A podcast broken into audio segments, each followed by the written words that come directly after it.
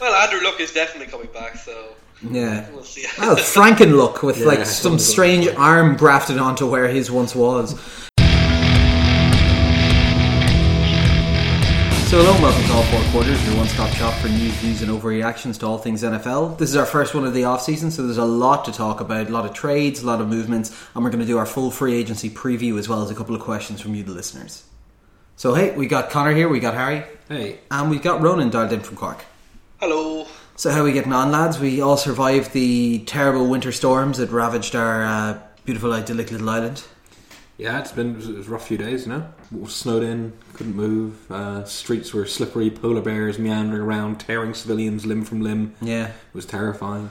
Uh, wild, wild JCBs going Yeah, mad in the north little- side of Dublin. Ah, west, in fairness, but Uh, I was sick for most of it, so I just stayed in bed regardless. So that was pretty convenient. I just about missed out on a work trip to London, which would have meant I, a one-day trip turned into a five-day trip in London. but uh, the one well, I don't want to say a positive note. I, I managed to go viral over the uh, over the week, tweeting about the Eighth Amendment and how to deal with uh, pro-life ads.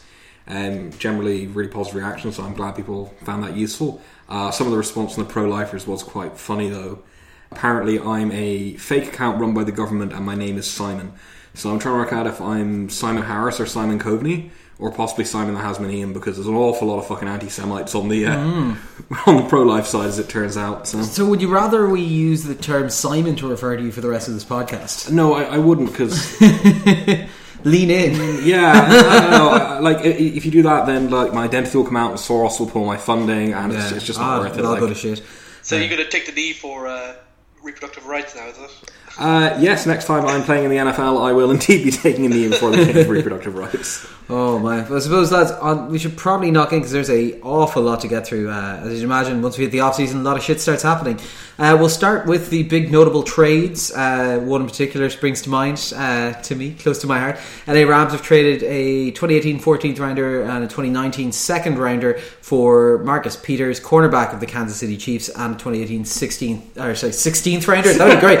Back to the 1950s, have Yeah, we? sixth rounder from uh, from Kansas City. So Kansas City have cut ties with the two-time All-Pro cornerback for very little compensation, coming back the other direction, and everything is looking rosy. What do you think of these guys? Like, obviously, there's a lot of stuff going on behind the scenes that we don't know about, but this must be this is a huge success trade-wise for the Rams. Yeah, like it comes after what was obviously a quite tumultuous season for Peters. Obviously, we think about that one game suspension after he picked up a flag and threw it into the crowd. Very entertaining, but perhaps not behaviour becoming a franchise cornerstone. Uh, some may argue. So I think there's obviously been a lot of friction between Peters and the staff this year over those kind of considerations. But despite that, when he came back from the suspension, he was still an All-Pro player, and he's been really, really, really good. And in the NFL, most teams are willing to forgive a lot of stuff uh, if they're really, really, really good. But I think they're perhaps in the background, I suppose, KC, they moved on from Alex Smith in the off season. They're getting a rookie QB in there, well, like a, a basically rookie Yeah. QB in there. Maybe they think they're in transition, they don't want to deal with this, and they think they need to keep some money for the people they're going to be drafting over the next few years when, when, when their quarterback comes to fruition, hopefully over the next couple of seasons. Yeah, like it was obviously there's the there's there's the talk about the fact that we had him on a very cheap deal. We could have exercised the fifth year option, so would have had him for two years. And I think the largest cap hit of that would be the fifth year option, which would be about ten or eleven million, which is very cheap for what you'd be getting out of him. Obviously, there's been talk for a number of years at this point about Peters wanting to uh, move back to the West Coast, play in uh, California and kind of be close to family and stuff, which kind of played out a little bit what we saw in the media of that the two teams in the running for him were uh, the Rams and the 49ers. So it does seem that that probably played an element into it. Are you suggesting Kansas City isn't some kind of cultural nirvana, uh, full of all but the most cultured of experiences? Uh, I don't know. I'd say I'd say pretty much if you are a multi-millionaire superstar NFL player, I'm pretty sure you can live like a baller in whatever city you are like the top of the league player for. I think there's wider issues of why you want it to go, and I do think it, it's something that we'll probably find out more once the league year starts. But the fact that like so we've got two GMs out there who were involved in Marcus Peters' acquisition and his time with the Chiefs, which are the uh, the Colts GM and the Browns GM, both of whom did not want to get involved in bidding what was a very low price for a very high quality of player. So I'd imagine that there probably is more that will come out post the March 14th deadline for these deals taking place, and then we might understand a little bit more about it. I don't absolve the Chiefs of any sin in this. I think that they've actually done a pretty shitty job, but I am going to give them at least enough time to actually give us a response to why this was the case, which they can't do until after March 14th. But if we don't hear a response and we don't get a push from beat reporters to get the inside scoop on what actually caused this, like, was it locker room friction? Was it personality clash? Was it that he wouldn't resign? They thought this was the best they could do? All these kind of things. I'll give him a chance to respond, but it better be a good fucking response, is all I'm saying. I think Connor's a bit angry, Harry. Yeah, well, I can understand that. I mean, like your cornerbacks are what Fuller and Amerson now coming into the season. Yeah, I think Not so. Fuller, great. Amerson, there's one or two other guys there, but yeah. Yeah, that's that's not looking great. It's it's it's a weird one. Like you say, I think we'll find out exactly what the logic is. But right now, I agree completely that it, this looks like a coup for the Rams. Yeah. uh, that level of talent. And for this low price, I think you always take a gamble that you can fix cultural issues. Yeah. If you believe in the culture of your organization, you think you can fix that. So absolutely makes sense. And even if it doesn't pan out, even if Peters turns out to be unrescuable for whatever reason, you've lost a fourth rounder. uh, and a second raider. But that's why, I, like, this is the thing. Like, I don't, I don't. Still, I man, think- second rounder. Yeah, Yeah. I think, I think it's like it's not, it's not a huge amount to give up for the potential upside that's sitting there. Especially if it's something where he said he'd only sign a longer term deal with them if they were on the west coast or that kind of thing. Or like even like the Chiefs, they've got a max maybe two years with him because he says he won't resign there and he wants to go elsewhere. And this trade maybe puts him it in a different division rather than sitting in the AFC West with ourselves uh, by going to the Oakland Raiders or whatever. But we'll see. Like I said, we'll wait till we hear the response of them. I'm not mad happy with it, but like I said, what I imply from this is there's a lot more going on behind the scenes than we're actually privy to. Uh, Miami have also made a trade, so it's uh, fourth and a sixth rounder for defensive end Robert Quinn and a sixth rounder for the Rams. So this is an interesting pickup. Quinn was actually apparently discussed in the early stages of the Peters trade as well. I think they were planning to move away from him if they could because of the cap it that he has and whether or not he actually fits with their kind of younger defense and with Wade Phillips' system that he's putting in. This is an interesting pickup, I think, because there's potential with Quinn, but it depends on whether he fits the scheme and realistically also, and it's a wider question we'll get into when we talk about these franchises individually, what Miami are actually going to be doing on defense because they've got a lot of highly paid players and they've got a. They, I think they're going into this new season 19 million over the cap after this move, so they're going to have to clear some space. So uh, it'll be interesting to see what happens. Ah, Connor, ever optimistic, thinking Miami has a plan, and they're just making up as they go along. Who did they sign to be quarterback last year? Jay Cutler. Hmm, Yeah. sounds like a franchise with a plan. But yeah, like I think the big thing with Robert Quinn is that he's someone who's had a Pro Bowl career early on. Had a few years there where he was basically far too injury prone, wasn't really getting any production. But last year he was healthy, but his production was only okay. I think eight and a half sacks for a defensive end, and when you have Aaron Donald there taking a lot of attention away, like it's fine. It's not like terrible. So I think Miami are obviously betting on the idea that this the Robert Quinn that they're getting is the early career Robert Quinn who was an absolute force, got like was getting over ten sacks a season. Whether that's what they'll actually get or not is an interesting question. I think with the cap hit, and in particular in relation to some other cap moves that they've made recently, we'll talk about very soon. Miami right now just feels like a team that's making moves for the sake of it, and I'm not really sure what the plan is there long term, especially considering the whole situation, even over the quarterback, a bit uncertain at this juncture. Yeah. So Miami making moves for its own sake on the D line uh, seems fitting in a pattern with Yeah. we've seen recently. I mean, on paper, that's uh, that, that pass rush is now terrifying, but on paper, like, this is Haven't seen it translate really. No. So yeah, like we'll see again what happens because I think this might be a precursor to moves that are made once the new league starts for that team. So we'll see how that goes. Uh, on to franchise tags. So Miami tagged Jarvis Landry, uh, who is apparently actively seeking a trade partner, as are the Dolphins for him. Again, in a sort of what the fuck are you doing? Uh, they've decided to pay a huge amount of money to what is a good receiver, but I don't think a like I think it's 16 million they'd be due to pay him receiver. And bizarrely, this also then has the impact of this is going to anchor that kind of value in his head and other teams who are prospective trade partners' his head as being this is the level he'll be looking at. I think Jarvis Landry is very good. I don't think he's worth that much money, and I don't understand this strategically from Miami's point of view. no. Uh, the, the, whole tagging thing is, is is really weird. He doesn't want to be in Miami anymore, and I don't blame him to be honest with the situation that offense is in, with the situation at quarterback, where obviously it was a shit show last year, and Tannehill coming back now off an ACL tear, and let's face it, he was only like decent in the first Yeah. place. I don't know what, what Miami are trying to do here and what they're trying to achieve, whether they're trying to hedge their bets on whether or not they can keep him. It, it just seems bizarre. If a player clearly wants out, the franchise seems to sort of want him out, but not really sure. Like, you need to find trade partners, you need to find the value. If you start slapping tags on people, it's going to make the process so much harder. And at the end of it, then you, you, all you'll end up with, if you can't find a trade partner, is a player who doesn't want to be there, who is frustrated, who knows that you tried to trade him, but also got in the way of that. So strategically, this does seem it goes back to what Ron was saying about Miami not really having a plan. Does seem a bit like a sort of a flailing around situation because they don't really know what they want to do. Well, I think I think this is, this is what I was saying. I think they end up somewhere in the region of 19 million over the cap if this is signed and they have the uh, they have the, the the Robert Quinn contract coming onto them as well. So this is uh, this is where they sit in a very rough spot. So we'll see. It just doesn't make sense to me. Pittsburgh have tagged Le'Veon Bell. We kind of expected this to come. Le'Veon Bell said he's not very happy with being tagged. Uh, there's talk of a holdout coming back from sources close to him. Have come out and said they don't expect him to retire. They but they would not be surprised to see him hold out for a couple of games. Some talk has been up to half the season. I don't imagine you'd get half a season of him holding out because like even though he deserves a longer term deal, like. 14.5 million isn't a terrible amount of money to be earning in the first place and I'd imagine running back, definitely not. yeah, like that, that that's the thing. Like it's a huge amount for them to be getting. I can see his argument for it. I can see that this is probably going to be one where they will argue it out and try and hash out a long term deal over the next couple of well, probably two months or so. Is it for the for the deadline? Yeah, and I think Antonio Brown recently signed a uh, money to bonus signing structure, Re- to kind of create restructure, yeah. cap room. So, I, I, like, like there was a lot of good noises coming out when the season ended that they were closer than they were last off season. Mm-hmm. Obviously, this they have to make a decision this week.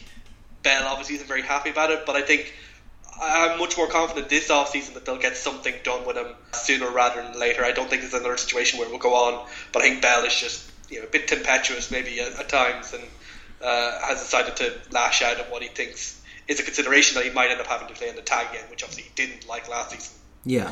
Yeah, uh, maybe he just wants more time to make rap videos. I don't know, but uh, I, I, I I really under, do understand Bell's perspective on this. On the flip side, well, I get that like the money being offered under the tag is huge, particularly in today's running back market. It's pretty clear what Pittsburgh are doing is they they don't want to. They want, they, you know, you run this guy into the ground. You don't, Yeah. and he's injury as is. They don't want to tie any money up on this uh, more than they have to for a longer period of time. They have to, and they're willing to take a short term hit for something in the long term. And obviously, Bell's interest is he believes he can make more money over the long term and get more security with a long term deal, particularly with his injury history, particularly with the way he's being utilised in that offense. And I, I, I can sympathise with that, to be honest with you. I think that you have to, as an individual, your career is short, particularly in that position. You have to maximise your value. Uh, also, fuck the Steelers, and it'll be hilarious if he holds out. Oh yeah. The one thing is, is though, and this this does sound like a, a minor concern, but it, it is one. It's like Pittsburgh with um, James Conner have somebody who obviously has looked nowhere near Bell, but the fan base loves him because of his story, because of where he's from. That's the kind of guy who will get a fair bit of rope if Bell does hold out, and then if he starts clicking. That's a problem for Bell because then you've got a really popular low boy who has overcome a huge amount of adversity, Yeah. and then you could just be completely left out in the cold, and Pittsburgh could decide, well, look, you're not right, we're, Yeah. you're, you're not worth this anyway. Like Lev Bell is clearly making a tactical decision on the holdout stuff of like I could imagine what he might do is hold out four or five games so that he's not ending up getting 400 carries put on him this year that he's back down to a normal amount of kind of like 250 300 and then he doesn't have as much tread gone whenever he comes to the next year and actually gets free to, to, to do it I see what you mean that there's a risk there but the one thing I will say on the other side of this. And also, look, 100% fuck the Steelers, not a fan of them. We've been through this beforehand. But I can see from their perspective as well, when you're looking at a player like this who has had as many carries as they've given him, like, do you want to be giving a four year, like, very large money deal to this player? He is an excellent player, but is the drop off between him and another good running back prospect actually worth $8 million of a difference? Yeah, well, that's But the I think he, he would argue that the difference decision. is that you would have to replace it not just with a running back, but also like a slot receiver, probably someone who could operate in as your kind of possession type receiver. Hmm. So they would need both those pieces probably to fully replace a player like Lev Bell. We'll we'll do that. We'll just re-sign Knile Davis and trade him to him. Solid bet, like. Do you know? The, you know? Do you know? I once had a Madden franchise where uh, Knile Davis was my superstar running back. Mm. Um, Madden's weird. It is, it is, uh, and clearly has not updated in a few years. well, that's the thing about franchise yeah. mode. If you put the time in, you can make anybody great. That's true. Pick Knile Davis. We'll, we'll, fly through a few more of these. So Dallas have tied to Marcus Lawrence. He's not going anywhere. I think that was quite expected. Uh, Detroit have tagged Ziggy Ansah again. This kind of defensive end. Why let them go? Tag them and try and sort something out. LA Rams have tagged Lamarcus Joyner, uh, the safety, uh, which is interesting. The only thing really about that that's surprising is that they can only. Ha- tag one, and they decided to do that instead of Sammy Watkins, which is kind of it's interesting, but we'll see what comes of that. I'm not sure if they're done with him or whether they think they can get a deal done with him. So we'll see. The other big one, just because it's, it's, hilarious, and I'm a little bit interested in personally as well, is Chicago uh, have transition tagged Kyle Fuller. So they didn't engage his fifth year option, so they decided to not take the fifth year option instead, tag him, which means that he costs more money to them, regardless, and will also allow him to like leave in free agency if someone gives him a better deal than they're willing to offer him and get nothing in return for it. This is yeah. fucking stupid. like to, to, be fair, Kyle Fuller was coming off an injury, right? And his 2017 production was okay. He looked like he might have lost a step, but he was still a fairly productive cornerback. But they basically the transition tag is so emblematic of a team that's like if if you thought he had the talent, if you think he's this talented, you should keep the fifth year option because it's really a no risk play relative to the market for cornerbacks. Instead, and if he played really well, obviously you could have franchise tag and be fine. Everyone's like, oh, he's a Pro Bowl player. This kind of weird mediocrity type of situation where they end up paying more for uncertain production it's just such a Bears move, right? It's oh, like yeah. the Bears are like the most mediocre franchise over the last five years, and this is just such indicative of that. I think mediocre is strong. I think they've been quite poor, to be honest. yeah, in a kind of boring way. They haven't. Yeah, yeah. Um, I think it's going to be interesting. Like Kyle Fuller is one that I thought from the get go we were going to be targeting this offseason. So I'd imagine the Chiefs are going to put in an yeah. offer sheet to him, and I think there's three or four other teams that I can think of that would be putting in offers. So I'd imagine there's going to be an interested market in him, and the Bears are essentially just going to be stuck in a really weird spot where they don't want to pay him, but other people will, and like they're going to get fuck all in return for this. Yeah, this Bears front office is and continues to be a shit show. Yep class stuff. Also, it'd be kind of fun to have the two brothers playing quarterback on the same team at the same time. That'd You get Will Fuller as well. I think he's their cousin. Oh wow, wow. Uh, interesting. A couple of extensions that came in. San Francisco, as to be expected, uh, signed Jimmy Garoppolo to a five-year, $137.5 million extension. I think the, the extension was expected, maybe not scale of it. Makes him the highest paid quarterback per year of a deal at the moment in the league, I believe. Uh, they've also... Now. Yeah. They've also extended uh, Daniel Kilgore by three years, which is a terrible idea because, from what I gather, he died at the end of Black Panther. Spoilers. Cassius Marsh got extended by two years, and Garry Gilliam got extended by two years. So we can see them kind of shoring up the offensive line to protect their new toy. Uh, they've got the defensive end in place to try and ensure they've got some pieces to build on that defense. Like, I think we all agree San Francisco big arrow up going into next season, but like, are they just spending shitloads of money because they don't know what to do with it? Well, maybe. I mean, look, the Garoppolo, I think we knew it was going to be a huge deal because it's it had to be. Yeah. Um, because what he could make going into a quarterback market that has a lot of uh, people on it, but perhaps not a huge amount of what might be considered top tier talent. A guy who has the potential to be a top tier quarterback and has shown so much so early in his career. You have to pay that money. That's that's emblematic of just where the market is going. It's exactly what Ronan foreshadows when mm-hmm. he says "for now," which we'll come to later. I don't think signing Cassius Marsh is ever shoring up your defense. I, am just going to throw that out there. He's not very good. yeah. Like it, the other signings are just, they're, but they're they're bit parts. They're just their depth. They're yeah. making sure that they have cover and so on. It really is going to be all about Garoppolo. This is going to be Jimmy G's team. Yeah. We've seen what he could do with a not amazing supporting cast last season. So we'll see. It'll be interesting to see what the Niners do in free agency in the draft, mm-hmm. particularly on the offensive side of the ball, because this is an all-in move on Garoppolo, and I think it's what they had to do. It's the right thing to do. If you take Garoppolo on for that last year, you have to make this move. Um, so I agree, trending up, and it's going to be very exciting times yeah. in the Bay Area. And they've got a shit ton of cap space, and we'll probably mention them in a little bit. I reckon that they're going to be in the running for one or two of the free agents that we're going to talk about in a little bit. Uh, Jacksonville signed Blake Bortles to an extension, three years, fifty-two million. I believe this has got some kill spots in the uh, contract as well, so they can get out of it fairly early on.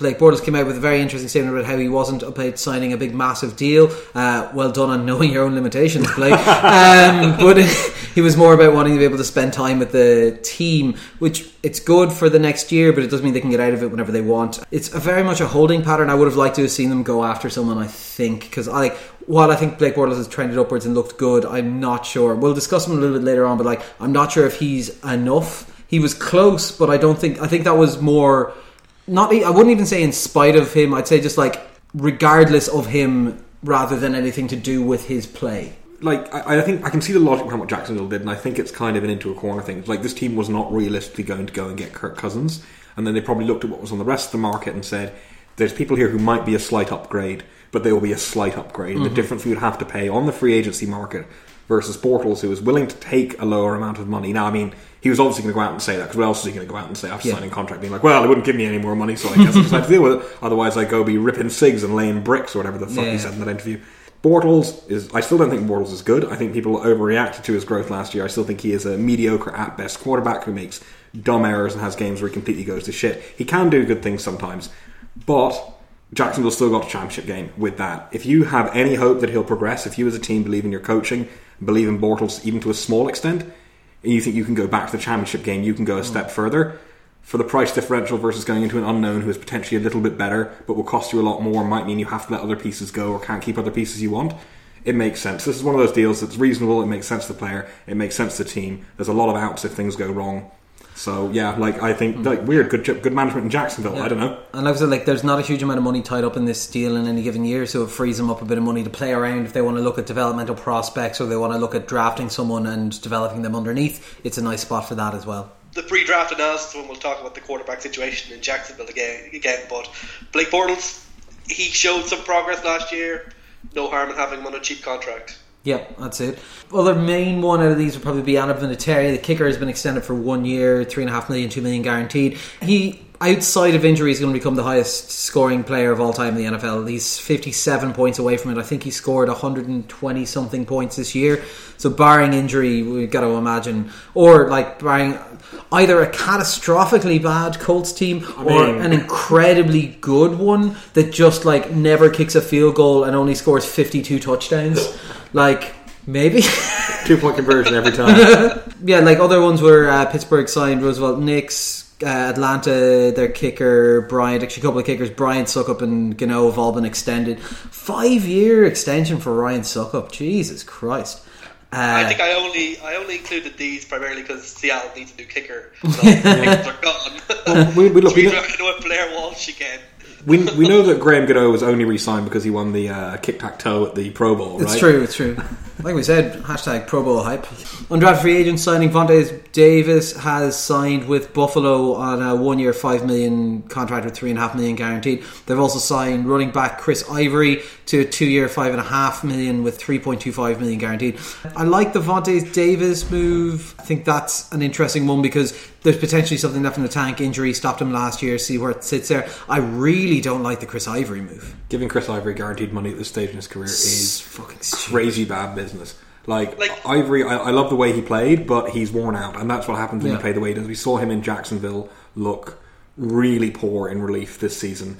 I get that they kind of want him in there to replace probably the Mike Tolbert thing that didn't really work because yeah. obviously it's Mike Tolbert. Like he's good at what he does, but you can't use him as a like relief back. That's that's not who he is. That's not what he does. He's a spot back. But paying five and a half million with three and a quarter guaranteed to Chris Ivory to do that role is mental. Just draft somebody big. Yeah. Yeah. And Vontae Davis is coming off an injury. Like EJ Gaines, who they traded for last offseason, looks like he's going to hit free agency. It's kind of like, you know, kind of like Miami, kind of like all the AFC teams except for Patriots. It just seems a bit confused and a bit weird. And after the luck of getting into the playoffs and having a bit of momentum, these signings don't give me a lot of hope that this team is uh, necessarily removed all of the terrible ideas and plans that come with being a, yeah. perpetual failure for franchise. No, of course. Uh, KC signed quarterback David Amerson, uh, one year, two point two five million with eight hundred thousand guaranteed after he was cut by Oakland. Bad year last year, had a couple of good years beforehand Don't think we're going to get much outside of just relief work and a bit of rotation out of him, but we'll see this constant dance of, of cornerbacks moving around AFC West teams continues. New Orleans also signed safety Kurt Coleman, three year, 18 million after he was cut by Carolina. So that's a much heftier contract. That New Orleans secondary is looking even tastier. Mm. It's going to be fun. to Although they that. are losing one piece, as we'll talk about the free agents. Yeah, as we will. Um, notable cuts, we'll fly through these. Robert Wilkinson, defensive tackle for the Jets, has been cut. That's a big one. KC have cut uh, Derrick Johnson uh, with a contract void that was coming in anyway. And uh, Darrelle Revis was not being kept, as we knew from the way that his contract was drawn up. We wanted to pay him a hundred thousand and no more, barring winning a Super Bowl. I think if we won a Super Bowl, he got three million dollars off us. Those are probably the two main ones. Uh, the Derrick Johnson one was kind of to be expected. He was old, kind of getting towards the tail end. I would have liked to have seen keeping him on a team friendly contract briefly, but like I just don't think it was going to happen anyway. So uh, he's gone off. He's in search. We'll discuss him in the free agency, but I think there's already lined up for him to return to the Chiefs if he doesn't get uh, the deal and maybe sign on as being a linebackers coach. Just to fly through a few of the other ones, Carolina cut Jonathan Stewart and Charles Johnson. Houston cut ties with Brian Cushing, the PED 80s bully. Who'll give the swirlies now? Yeah, I don't know. Uh, I actually I rewatched that video where he was calling it. Was it Alfred Blue? Uh, and then Alfred Blue just creams him. It was brilliant. Chicago have lost Josh Sitton, Jerrell Freeman, Pernell McPhee, Quentin Demps. So all they're good players. Yep, uh, Tampa Bay have cut ties with Doug Martin, who is like possibly the most perplexing player in the world. He either has less than 400 or more than 1400 yards in any given season. That is the only two options for him.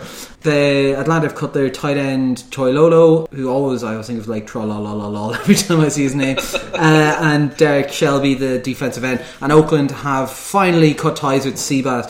So Seabass, interestingly enough, Seabass when he'd been cut, he was one of the last drafts that Al Davis made when their current when Gruden was the coach, and apparently he fought massively with Gruden over signing him. So it was him, and there was one other player that he signed. I think it was was it their Shane Lechler. yeah, Shane Lechler, the other. Yeah. So both of them lasted pretty much all of the way, apart from when Gruden was coming back in. He's like, no, not this reminder of times gone past, and turfed him out the door.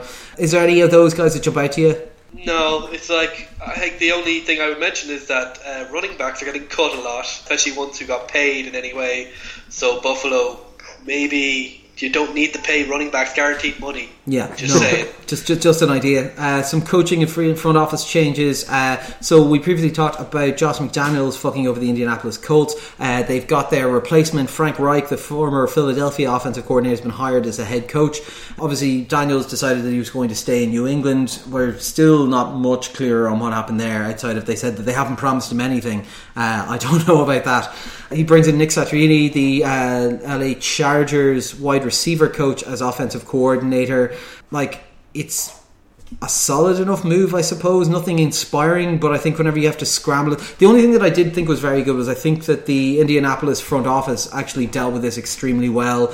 They didn't get pissy. They said, look, these things happen. We'll move on. We're not bothering with that. Like, someone who doesn't want to be here isn't someone we want in the building to start with. Yeah, like Frank Reich's career, I believe, like he started at Indianapolis as a WR coach, I should say, to start with, but his career up till his time in Philadelphia, when obviously he won a Super Bowl with the on that offense, was pretty uninspiring. He got fired from his last three jobs, I believe.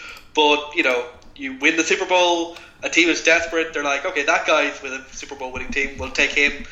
Kind of makes sense. He's generally hmm. well considered within the league, but of course, you know, the big question for anyone who comes into Indianapolis is what are they going to be at like a quarterback this year, and hmm. that could have an effect on free agency. It could have an effect on the draft. It could have an effect on just the quarterbacks they already have in the room. Frank Reich making the right noises that it's not just about the quarterback, but I think Yeah. we can look forward to a lot of Frank Reich. What does he think about Andrew Luck? Like, Conversations over the next six months or so. the, the thing that I find particularly odd, kind of like almost holding pattern about this is like he came in as Philly's offensive coordinator, but that's an offensive minded head coach who was doing the play calling, and now he's brought in as a head coach here, and he's brought an OC with him. So I'm wondering if they kind of know that there's limitations in that regard of like game time decision making and calling, and that's what they're trying to counteract with uh, Nick Sirianni. But uh, we'll see. Uh, also, Detroit, the other end of the New England spectrum, uh, Patricia confirmed that he was going to go there. Has now gone there, shaved off a lot of his beard, doesn't look quite like a Viking so much anymore. He smiles a lot more. He does. He looks happy now. Well, I mean, he's free. He's finally free. uh, although Golden Maybe Tate, Golden Tate is maybe probably they're disappointed he can't with, touch the like, beard. Toy rockets or something. Yeah. Oh god. Yeah, I heard that. There's, there's some fun stuff if you want to hear Bill Belichick chatting about him and him building them rocket things.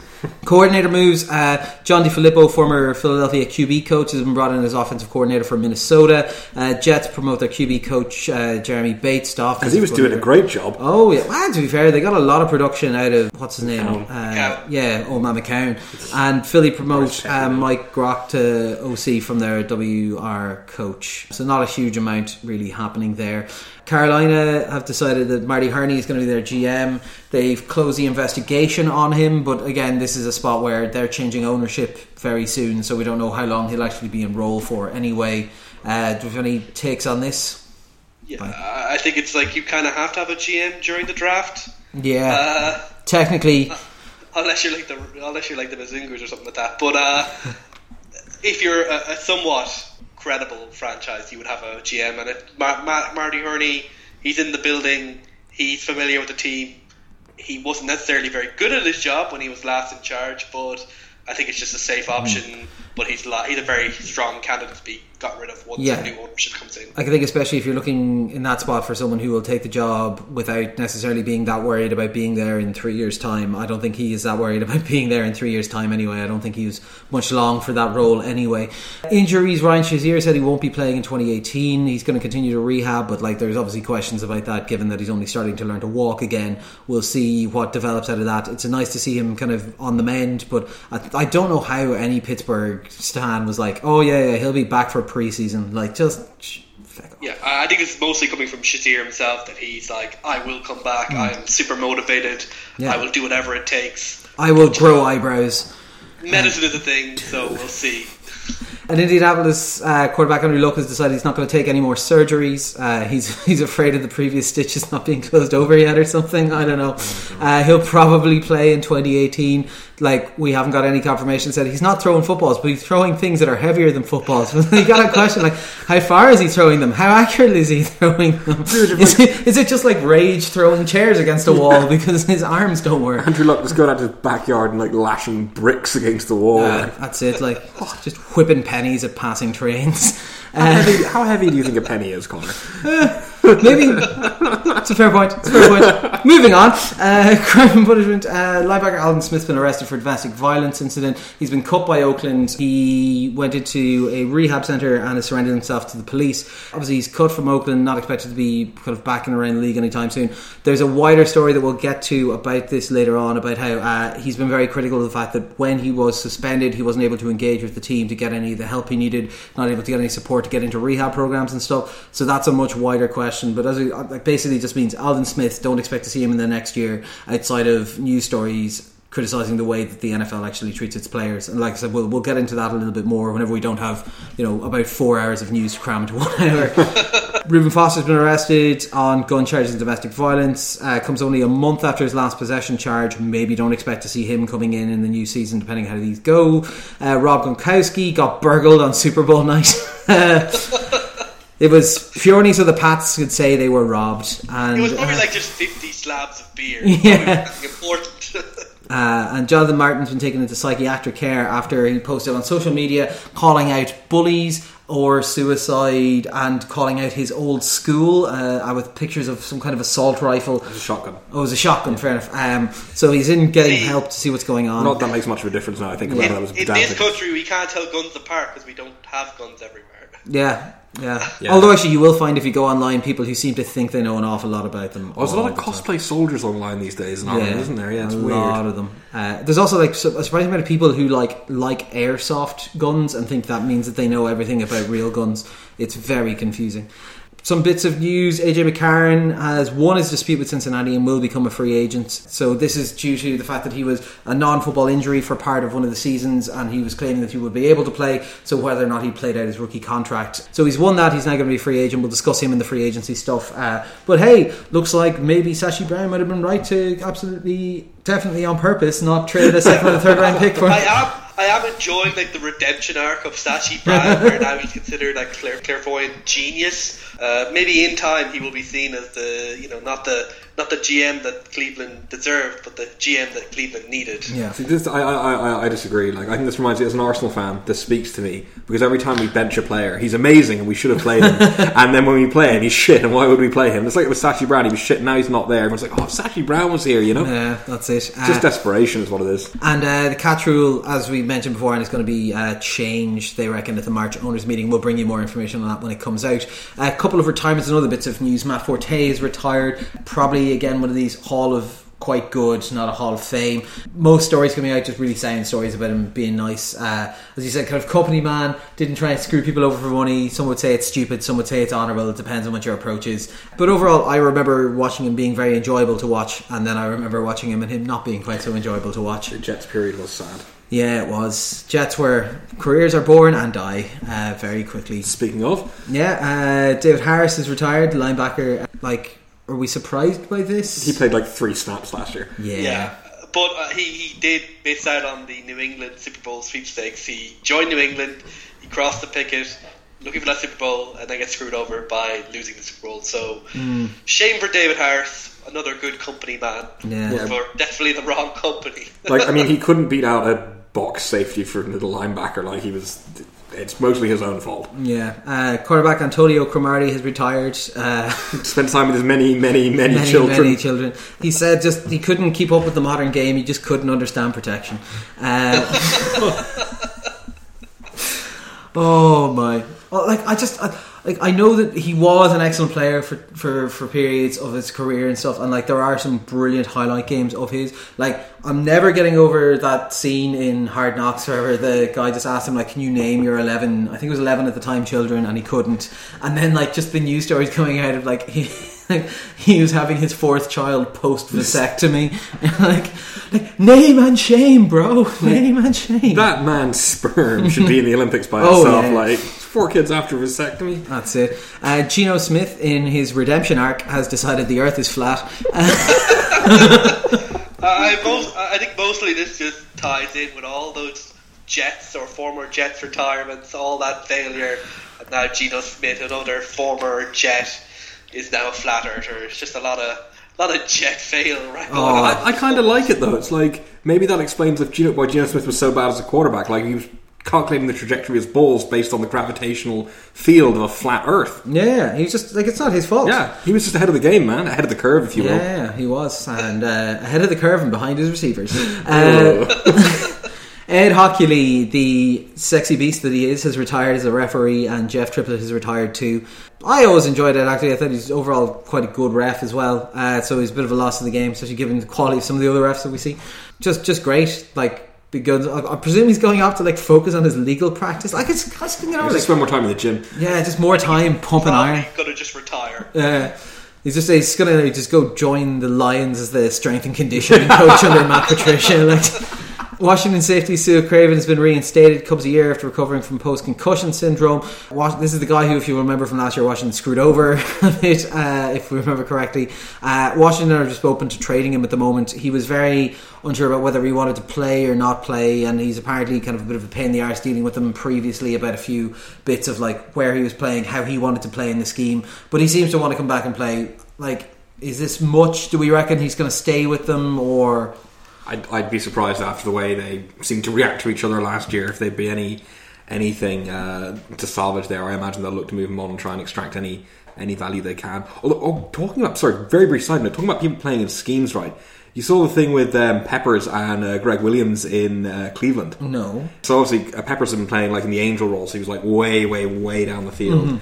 And uh, somebody asked Gregg Williams about this, and Gregg Williams was basically like, "He'll play where I fucking tell him to play. if he, he's only there because I tell him to be. If he, I didn't want him there, he wouldn't be there." And it's like, why are you such an asshole, Gregg? Oh my. Yeah, we've got. Uh, oh yes, of course, big news. Uh, the coin flip between San Francisco and Oakland took place, and San Francisco won, so they get the ninth pick overall, and Oakland get the tenth pick. Like big news just now. I, I, I don't know how you could have called it. It was, uh, it was tough. All the, all, all- the practice that we heard that uh, that they were putting in in Oakland just didn't pay out. And the compensation picks went out. Lots of people got them. Cincinnati, Dallas, Green Bay, and Oakland get four each. Arizona got the highest one for Carson. Or sorry, for Calais Campbell. yeah, like we'll we'll come to this mostly when we get to the draft one, but uh, nice lump of those going around, and uh, a few of the conditional trade picks have come in as well at this point. So I think the Chiefs have picked up two seventh rounders on conditional trades and stuff like that. So uh, we'll deal with all that when we get actually down to the nitty gritty of the draft preview Draft. pod, which will be uh, upcoming in a bit. So I suppose we'll fly on and we'll take a couple of questions from you guys before we look at the free agency. Uh, okay, so we're going to do a quick fly through some of these questions. Uh, so, question one: uh, What would you do if you get the money Kirk Cousins is going to get? Uh, well, currently they have odds of Kirk Cousins going to Arizona. Uh, 15 to 1 and they reckon that he's definitely going to Minnesota so what I do is I take all the money that he has already like sell futures in what your what your agreement with Arizona is going to be and just put it all on you going to Arizona at 15 to 1 and then just have shitloads more money from that I think it's a solid plan I just I hire would Kirk make. Cousins. That's right. I just buy Kirk Cousins. fair enough Not for my team, just in general. Need He's some man around the house, I'd say. Mm-hmm. Big and strong, do some work, cleaning, cooking. I would make some very generous donations to some Native American charities, uh, and in no way to piss off uh, my previous team. How badly will the Browns botch the draft? Well, we'll go into this in a bit more detail in the next podcast, but uh, I, don't, I don't know. I think it'll be hard for them to completely make a hames of it. The problem is that they've now it's now opened up to there actually being a question at the number one pick. So like it's whenever they have options that problems Yeah. start to happen. So we'll see. Like just go for the running back and take whatever quarterback is left. They'll hedge their bets. Probably they'll draft two quarterbacks and they'll both bust or something stupid. Yeah. What is it? Any thoughts? Fitz? It's the Browns, so yes. Yeah, fair enough. Go, you know, remind me in a year to, to, to confirm that my answer was correct. But Uh, yes. Bortles, is he enough for Jacksonville to get to the next level with the rest of what they have? I think we kind of dealt with this earlier. Uh, I think it's a fine signing. I think it's a holding pattern signing. The question is, can they, I suppose, can they get the rest of the team developed up a little bit more as well? Because they've got a good team surrounding him, and he did develop this year. We'll see, uh, but I wouldn't be sure. With the state the AFC is in, it's definitely certainly plausible that they go Yeah. as far as they did and possibly further. Definitely could do. Will the full situation be an issue for the Eagles if Wentz isn't fully recovered by training camp? Well, not at the moment because they haven't traded him. Uh, it would actually be quite handy to have him on the roster in that spot. Fitz? like to be honest, even if they do trade him, there's enough like decent backups in the market right now. I don't think it'd be a major issue, to be honest. Yeah, like 'cause I don't think it doesn't sound like it's going to be an injury that's going to like even if it's not there at training camp, like it doesn't sound like it's something that should extend into the actual season very much, if at all. So I don't imagine it. Being, Yeah, I agree. I, I believe they are currently looking for like a first and a four, or basically more than they got for Sam Bradford. Yeah. which was a first and a four. which is just stupid. Like no one should be giving that up. Yeah. Like I thought Foles played well, but no one should be giving up that much for him. Nobody will. Yeah, like well, we'll see. There's a lot of stupid. Things. Like the Browns have the Browns have a lot of picks. Like they have a lot of Draft two picks. quarterbacks and sign Foles. See what happens. Yeah. yeah. Papa John's and Peyton Manning. Is this insider trading? So, if you haven't heard, uh, Papa John's has been removed as the main pizza sponsor of the NFL, and it is now going to What a country. Main pizza sponsor. Yes. Like, decontextualize that sentence. I know, I know, I know. Ludicrous. As the I main, as the main pizza sponsor, uh, and it has moved. Uh, now Joe Flacco is the king, but uh, but actually, uh, so what also happened was two days ago, Peyton Manning sold all I think twenty four of his pizza franchises, 31. of his Papa John's pizza franchises in Denver. Uh, so the question is obviously, did he have a line from the inside in the NFL that this was coming down and that uh, he was going to be able to like make a tidy profit rather than lose a shit ton of money? Could be, but I don't think so. Like, I think he did. I'd be very surprised if Hashtag he lock, didn't. oh, sorry. Hashtag lock 'em up. Hashtag Pizzagate. Like I think But, uh, I think where they end up when you end up holding like all the money from selling it or holding like thirty one pizza franchises, you're still going to have a lot of dough. if he had bought like uh, like uh, the new pizza company, Yeah. it? like Domino's, uh, I think, Hut. or Pizza Hut, Pizza Hut. Yeah, like if he bought like a load of Pizza Hut franchises or converted them into Pizza Hut franchises, maybe it'd be insider trading. But I think this is probably just something that his manager did for him because Papa John's looked like dicks and looked like they were going to lose it. I think people were expecting it to happen before it happened. It's just Yeah, Papa, Papa John took a couple of very strong, controversial stances for a pizza company I last mean, year. Papa John's, the official the official pizza of white nationalists, was not a good look. No, it wasn't at all. Especially when they started giving out like free tiki classes with, uh, with every pizza. Like, it was just. and finally, because we're in a bit of a rush this week, uh, could we beat Goodell's forty-yard dash? I think I could just about. I like. I, well, the thing is, I, I clocked in quicker than his forty yard dash when we timed it for when I was playing, but that was like three, four years ago. So I don't know, but I still reckon I could Yeah. get beat him on a forty yarder. Like, I have very little concept of how fast I am or how fast Roger Goodell is, but I can tell you I can beat Orlando Brown. Yeah, Jesus, Orlando Brown. We'll be talking about him next week. But uh, if you ever, if you want a bit of crack in your kind of enjoyment pre-draft special, uh, go look up Orlando Brown and all the fun things that are happening to him since he started his uh, his combine excitement. Yeah, so we've got a few more questions, but we'll move on to the, the free agency preview because we're already going to be running a little bit late on this one, and we'll pick up the rest of them on our draft preview pod. Okay, so we're going to move on to free agency. Uh, we just had a bit of breaking news as we're recording. Uh, Michael Bennett has been traded to. Well, do you want to tell this, Ronan? It's your Yeah, guy. so Michael Bennett has been traded to the Philadelphia Eagles for a fifth rounder, uh, and in exchange, uh, they have sent back a wide receiver called Marcus Johnson and a seventh rounder. So, a lot of changes happening in Seattle at the moment. Uh, in addition to another piece of news, Conor Yeah. I want to discuss. Uh, yeah, I think it's just uh, it's just been breaking that uh, Richard Sherman's been going around telling people he's not going to be playing in Seattle this year, uh, which kind of adds more fire to the rumours of he was apparently looking at potentially New England. For fuck's sake, can they ever not get someone? Uh, but we'll see what's happening on that one. Uh, but that seems to be that there might be quite a bit of a change to the defensive look in Seattle in the upcoming season. Yeah, because Cliff Avril and Kam Chancellor are both trying to come back from serious injuries, but it's quite likely they'll be gone as well. So you're missing four pieces of that Super Bowl winning defense.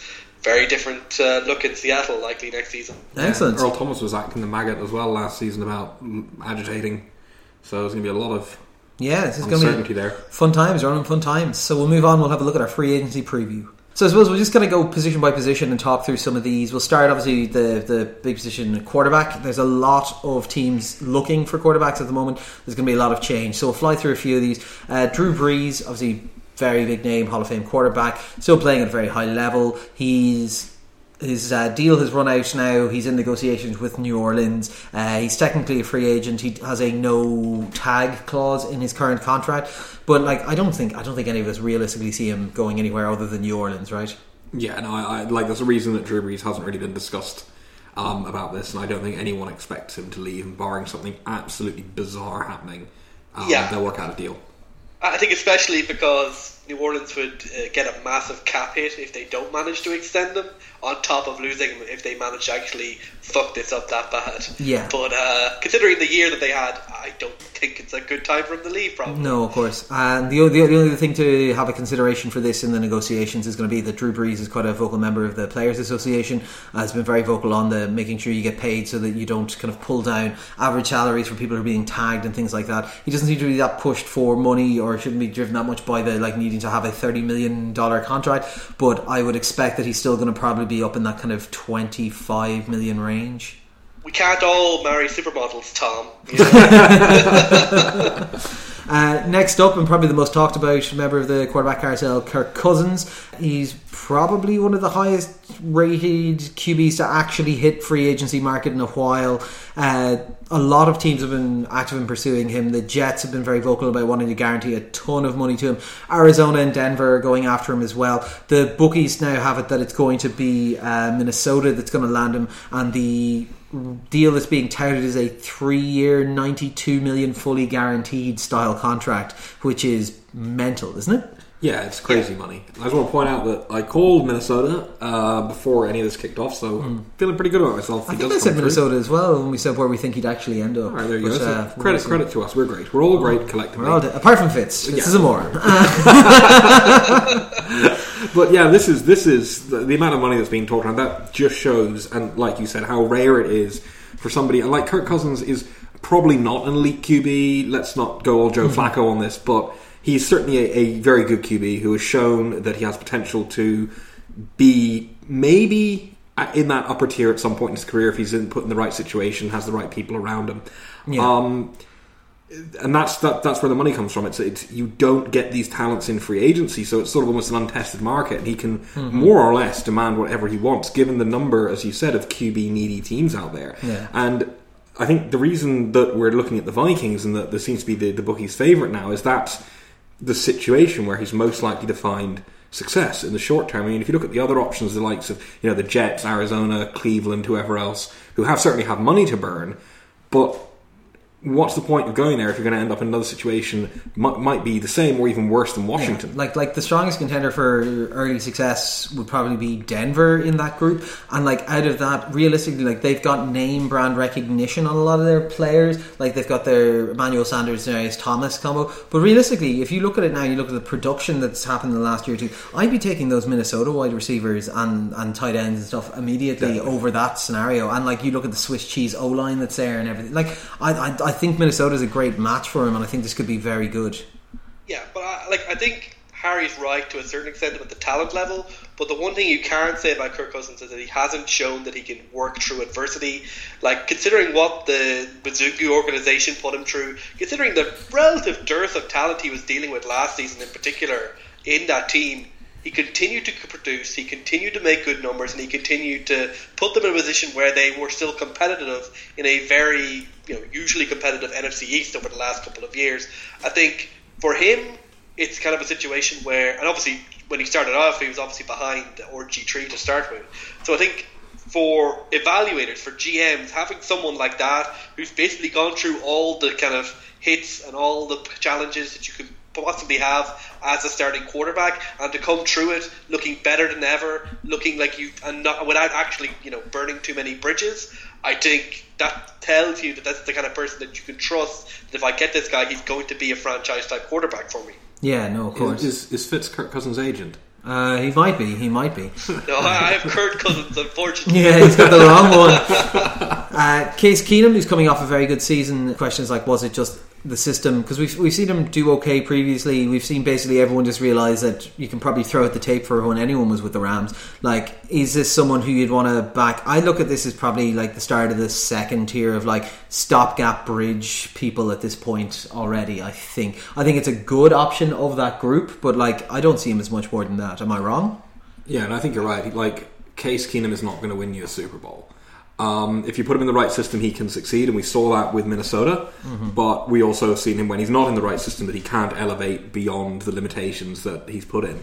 Um, so to, yeah, to I be think fair, it would be hard to have a worse system than the Jeff Fisher system. So yeah, that's true. But even in, when he when he was uh, starting out in, in, in Houston, he had an awful lot of struggles, even for a young quarterback.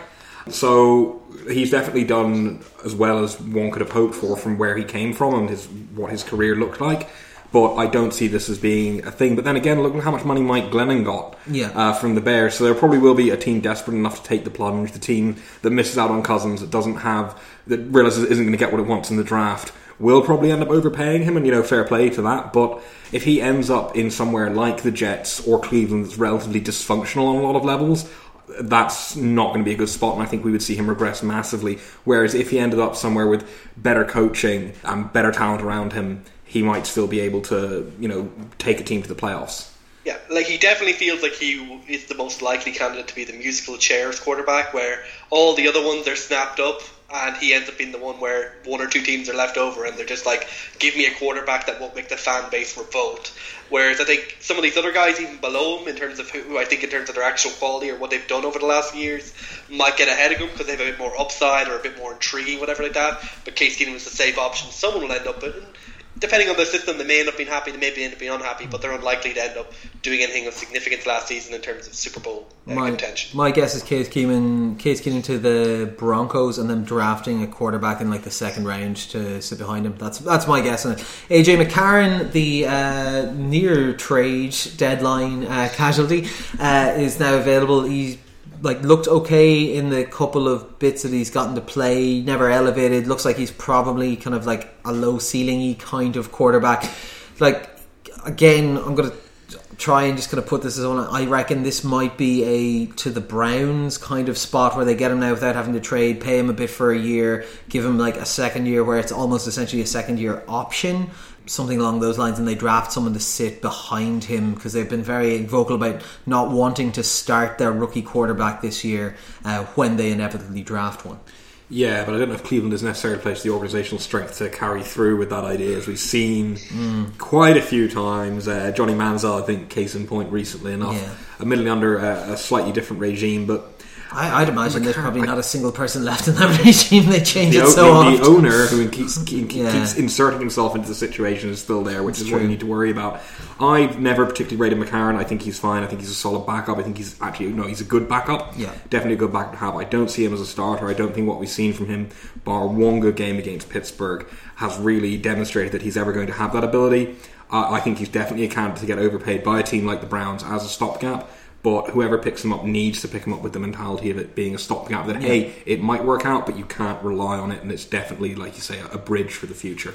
Speaking of bridges, uh, Teddy Bridgewater, uh, former first round quarterback coming off a horrible injury, uh, has a probably well we'd probably say like huge amount of upside, but a huge amount of unknown uh, about him. We'll see whether like he, he is he is the feel of if they could get a good deal on him that they might try and keep him there as a backup in Minnesota if they if they believe that he's kind of recovered enough for it. He's an intriguing prospect. like we said, like there's potential there, but there's just I, I think it's just a complete gamble. Yeah, and I think the price will reflect that. I think he's one of the people who isn't going to necessarily benefit from the, the inflation of the market that we're seeing, simply because it's like, look, you've come for a potential career ender, that's great, but we actually don't know how good you are anymore. Yeah.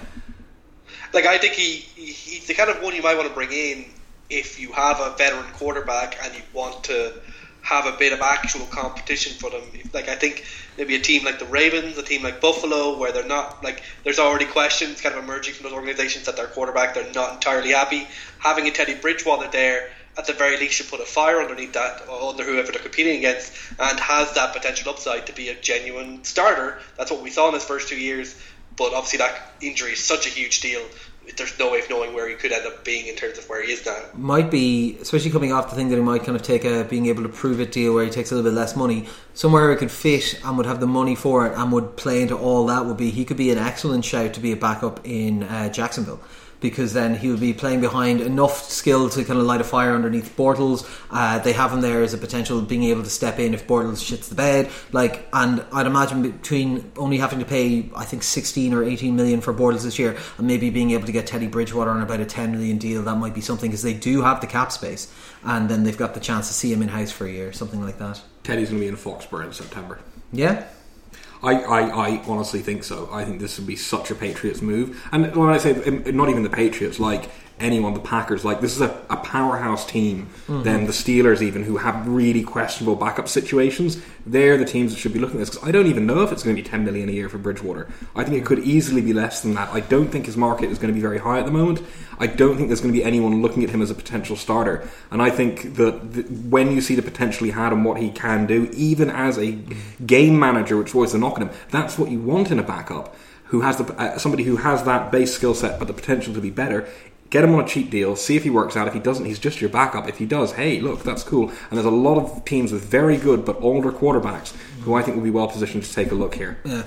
I also, I, I, I've always had a stance of I think Teddy Bridgewater is massively overrated. I think everyone, because of the injury, looks back with rose tinted glasses on what he was beforehand. Uh, but that's just my, my take on him. Hot take. A couple of uh, couple of other players who are up there. Obviously, Nick Foles, who we mentioned, the potential trade candidate. Sam Bradford, Tyrod Taylor, uh, Josh McCown, Geno Smith, uh, the Flat Earther, and Smoking Jay Cutler. It would be. And just just on Sam Bradford, he's probably the only one. He's the other free agent one that's probably of significance. He's a prime candidate to be considered as oh, like we want to see him compete. Like teams seem to love Sam Bradford for whatever reason, even though his knees are made out of like glass. Uh, he's a prime candidate for someone to be like, oh, he's our starter now, or he's in competition in camp, and maybe he'll actually do that, play a game, break his legs. Fine, fair enough. The cycle continues. But uh, Sam Bradford's probably someone who'll get a lot more hype. He's probably possibly get more hype than many of the guys above him in terms of who we've talked about already. But uh, Yeah. I wouldn't. I wouldn't. I wouldn't go near him. No, I, I see him ending up somewhere like Arizona. Yeah, Um, actually, that makes sense. Kind of Yeah, old, dodgy knees yeah. seems about right. Uh, retirement home, like. Running back, fullbacks, probably made him Dion Lewis coming off comeback here with New England, but potentially this kind of like rotational player. I don't know if it's someone that you want to maintain there in New England or are you just going to We, we have a lot of running backs. Like the problem is that Dion Lewis was for six weeks the best running back in the league, uh, and then we decided we didn't like him anymore for some reason. Um, look, it, it, if we talk about the valuation of running backs being what it is, New England are very much in that camp of we don't care. We will carry five running backs and just see who works. It, Lewis will definitely get paid more if he leaves, so I suspect he will leave. He's a very good player. Um, he's developed a huge amount in New England, considering what he was beforehand as a third down specialist slash scat back. He's shown he is not really a three down back, but he can do it. So uh, yeah, I think we'll, I think we will see him leave. I don't think New England are going to be interested in overpaying or paying at all for a running back. So it'll be interesting to see where his mm-hmm. market is. Fair enough. Uh, Carlos Hyde from the previously of the 49ers franchise back at times, but obviously he had a couple of injuries and a couple of questions around that. So I like I honestly I think I think the back for him might be even a bit more vibrant because I think they, whether whether whether is and people kind of consider him a little bit kind of younger, a bit more sprightly, a little bit more of a potential three down the whole time. Like I think he's someone who's someone to take a chance on. I think, especially with this running back position, a lot of this depends on what people do in the draft because it's so devalued. And because you can pick up guys in the fifth and sixth round you can become starters. I think like uh, we've got the likes of Isaiah Crowell, Rex Burkhead, Jerick McKinnon, like. Doug Martin, LeGarrette Blunt, Freddie Martin. Like, there's lots of people here. But two time Super Bowl, three time Super Bowl champ, uh, LeGarrette Blunt to you, mate. yeah, but like, uh, but like basically, like we won't know where these guys are going to land until we get a grasp on what the rosters look like post draft. I think more so than any other position. The one thing to note about Hyde that's really interesting is I, I, I rate Hyde. I think he's a really good running Yeah. back. I think he's a top 10 running back. But San Fran have been drafting to replace him for two years now. Mm-hmm. With like, even when under Chip Kelly, they were trying to phase him out for Shaun Draughn. Uh, we seen like Joe Williams drafted Matt Breida. It's just a really weird situation. Yeah, like there's like in this running back free agency class, which I no one's really here to get paid. Like Dion Lewis is the only one who might get paid a bit over market. You have two choices. You can go from the younger player who's shown flashes but is coming off probably a poor year or two, or you have the solid old guy who still gets decent production but you're not really getting any upside there. Certain teams will prefer different things, but all of these are guys who will be shaken through the entire system. And I don't really think there's no one here except for Dion Lewis. I'm going. That's someone who I actually expect to be productive in 2018. All of them have so many question marks over them. I could easily see them being busts. You know, maybe Rex Burkhead is probably the next most intriguing to me personally. The rest all kind of feel like meh. I've, always, I've I've always had a feeling in the back of my head like Doug Martin has that potential if he could just get into the right scheme. But like like I said, like he's that kind of 50-50. Like you just if you can get him on a cheap contract, put him in and just see what you can get out of him. Uh, wide receivers, I just run through a load of these. We can talk about any ones that jump out at you. Allen Robinson, kind of wide receiver one production previously, but it was off a major injury this year. Sammy Watkins again. Very talented, but injury riddle and hasn't really developed all that much. Terrelle Pryor, the converted quarterback who signed a one year prove it deal and didn't prove it. Like Marquise Lee, like looks good, but is he just a WR two? And then we've got then we move into like our Jimmy Graham's red zone targets, but old, and can they do what they what they used to be able to? And then you've got your like weird ones like Paul Richardson. I think was incredible at times, but also would disappear at times. Taylor Gabriel, very explosive when used correctly, but isn't your general normal what you look for in a wide receiver. Like it's it's a mixed bag. And then like tight end, like Tyler Eifert, incredibly skilled, but just can't stay on the field. Like it's the, there's lots of bits here. I think the top two, uh, Robinson and Watkins, are probably the most interesting. Yeah, like I think Robinson, I, I really think Jacksonville have to try and keep him. Um, it doesn't look like they're going to, uh, which is weird because I think Bortles needs all the help he can get. And if you have a true wide receiver one in that thing, when you're a team that got as far as they did without that, why would you turn that down? That seems to me a bit strange. Now, maybe they know something we don't about the injury status, or maybe there's other things going on with that. Maybe his contract demands are just completely out of whack. But that, to me, is a is a weird move from Jacksonville. I don't particularly like it because I think if they want to elevate, they need to give Blake Bortles all the help they can. And we've seen the difference Robinson can make when he's on to that team, uh, and I, I, that seems a strange one to me. Also, Terrelle Pryor is going to is going to go back to Cleveland, and it's going to be hilarious. They bring him back to Cleveland. They use him as a stopgap quarterback. Terrelle Pryor and and Josh Gordon, the twin towers Fucking of love it. awesomeness. Oh, wow. Catching My- balls, making whatever rookie QB they get look like uh, the best quarterback of all My time. fucking fancy draft class right there. Yeah, I'm Uh, but yeah, Sammy Watkins obviously is the other. Like, there's definitely a tier. Like, Allen Robinson, Sammy Watkins, these are guys who have shown, like, wide receiver one production previously or talent. Terrelle Pryor is kind of in that middle gap where he might be that.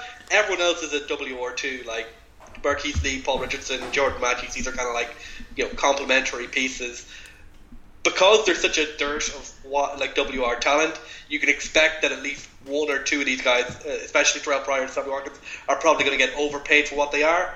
But sometimes that works out. Alshon Jeffery, it works out. Sometimes it doesn't work out. You know.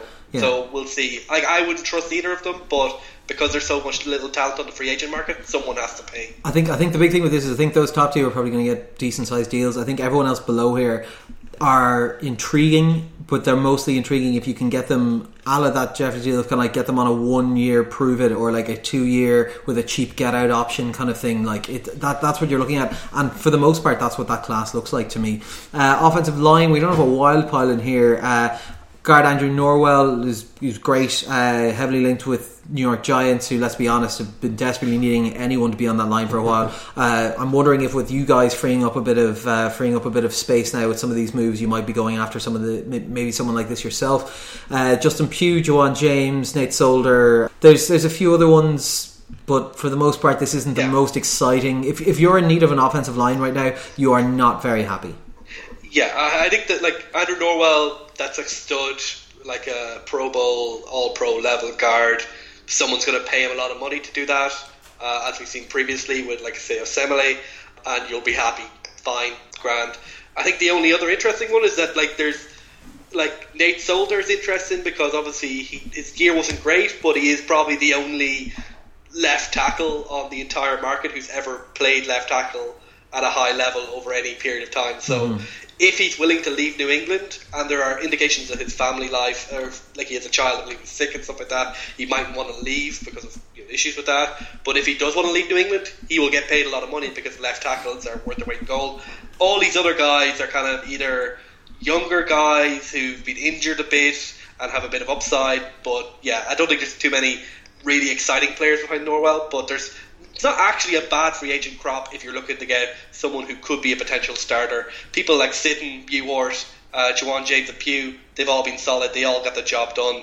Uh, and you shouldn't be too unhappy if you can get them on a reasonable deal. Yeah. The only question is if you're getting a reasonable deal because offensive linemen are getting so overpaid the last few seasons. Yeah, no, of course. Uh, edge rushers, there's not a lot in this group. Adrian Clayborn, Trent Murphy, Kony Ealy.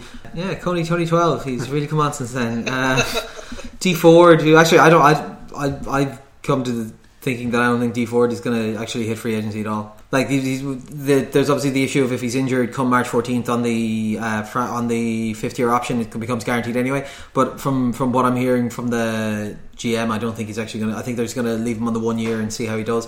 Uh, Julius Peppers, like old man time, like like maybe Junior Galette. I've been hearing a bit of talk around him, but I don't know why people are uh, that interested. Like He's still in the league. like it's just like Aaron Lynch. I mean, like there's just there's nothing really here.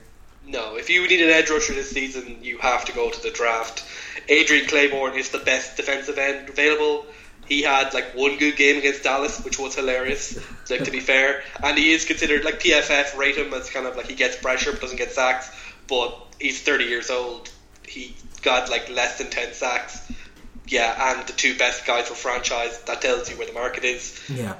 You just need to find these guys in the draft. You need to be a better talent evaluator. Yeah, Sorry, guys. hold on to them. Uh, interior defensive line, we've got a few people in this one. Sheldon Richardson, he's obviously uh, Aussie once considered elite. Now maybe he's fallen off a little bit, but we'll see depending on situation. And Starlet would look like another big potential. Has shown it in flashes, but hasn't shown it consistently. Uh, there's apparently huge interest in Dontari Poe at the moment from a couple of teams. So he went to Atlanta, slimmed down, was playing in the four three instead. Like I don't, I don't think he had a great year for them, but for some reason people seem to like what he can, what he can bring. Uh, Muhammad Wilkerson is there, Justin Ellis, and there's a few others as well. Like Benny Logan's been released by the Chiefs and that. Like I think, as always with the defensive tackle class, it's all about does this guy have any pass rush upside?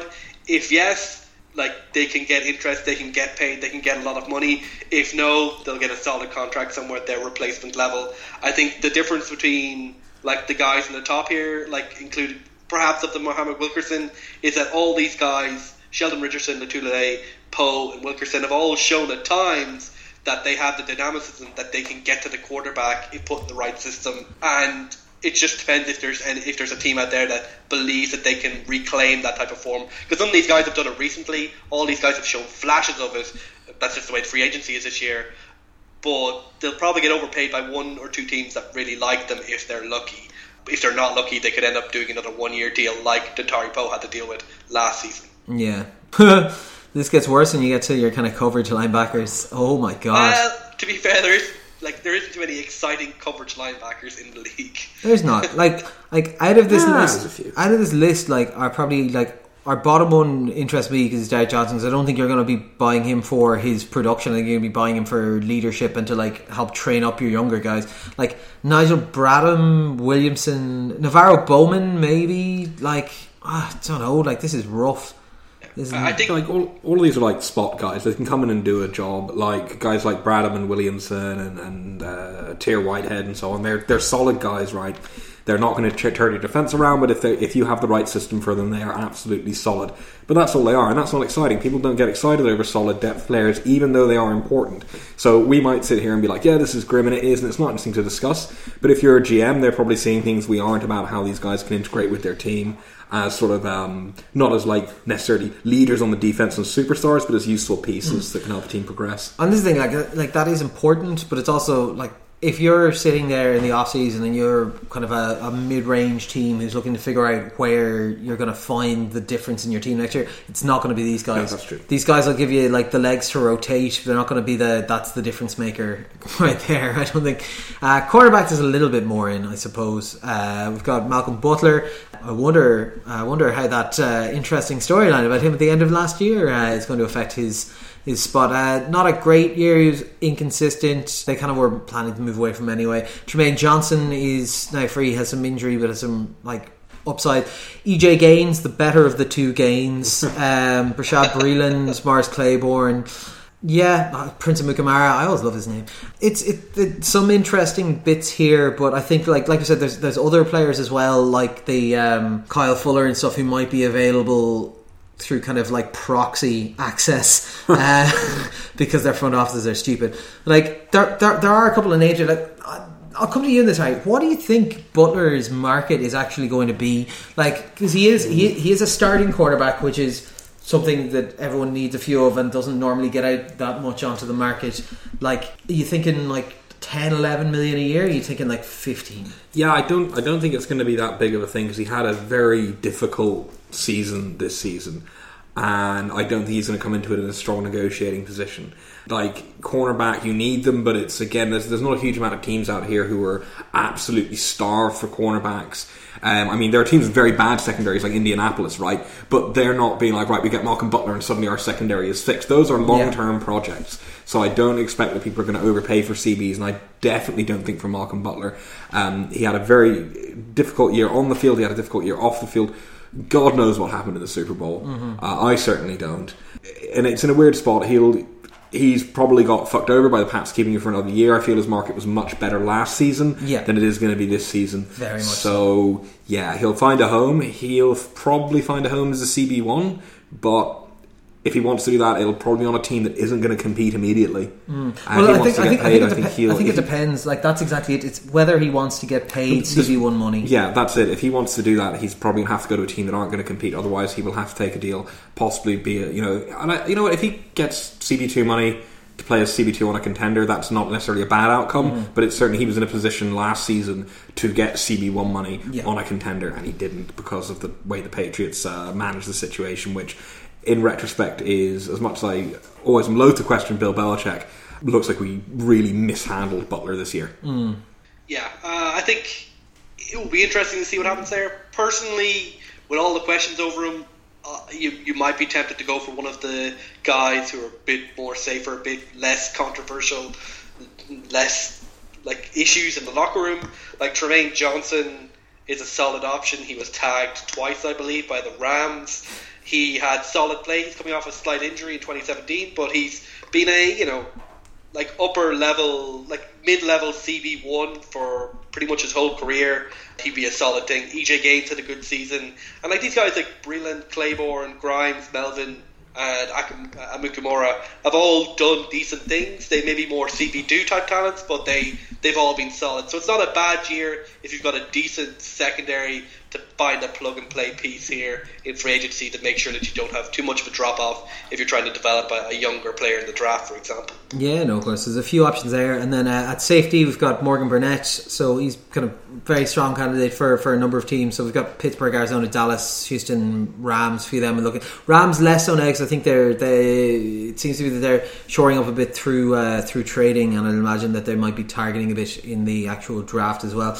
Uh, Kenny Vaccaro is here, inconsistent, but like sh- looked much better last year on that New Orleans defense. Uh, whether that was a function of them having a couple of like extremely good rookies and like a lot of improvement in general. Eric Reid is there. Like the, this one seems to be a lot of questions about whether or not they'll be able to put up an entire season, rather than some of the other ones where it was like, can they Yeah. flash? This is more, can they do it consistently? Bur- Burnett is the only one that you would get if you're looking for someone that you want to rely on. Like he, I think he's 29 or 30, so there's questions over his age, but he played pretty much everywhere in that Green Bay secondary, and he did a good job all over that. I think, and he's coming from a good organization. That's never been someone to be a problem in the locker room. I think everyone else here, uh, from Vaccaro to Reid, like Vaccaro and Reid have upside. They have the potential to be a really good bargain if you can get them on a good contract. Yeah, no, of course. And uh, now we move on to the most important part, special teams. So here are the top 26 free agent long snappers. Yes. Uh, no, there's a load, load of kickers, but there's a couple of biggish names knocking around here. So we've got uh, Chris Boswell, Caleb Sturgis, Shane Lechler, uh, Catanzaro, Dustin Colquitt, uh, Cairo Santos, who I, I, I'm surprised that he's free, but as, as we discussed before, I was like, oh yeah, they had two kickers. That was silly as well. Uh, Kai Forbath, uh, Seabass, Parkey. Like, this is mostly because you need a kicker, isn't it, Fitz? Yeah, pretty much. like of all these players, Boswell is probably the only one who is fairly young, has a very good track record in terms of his percentages. and Cairo! therefore Might have might actually have a bit of a bidding war considering the dirt of talent.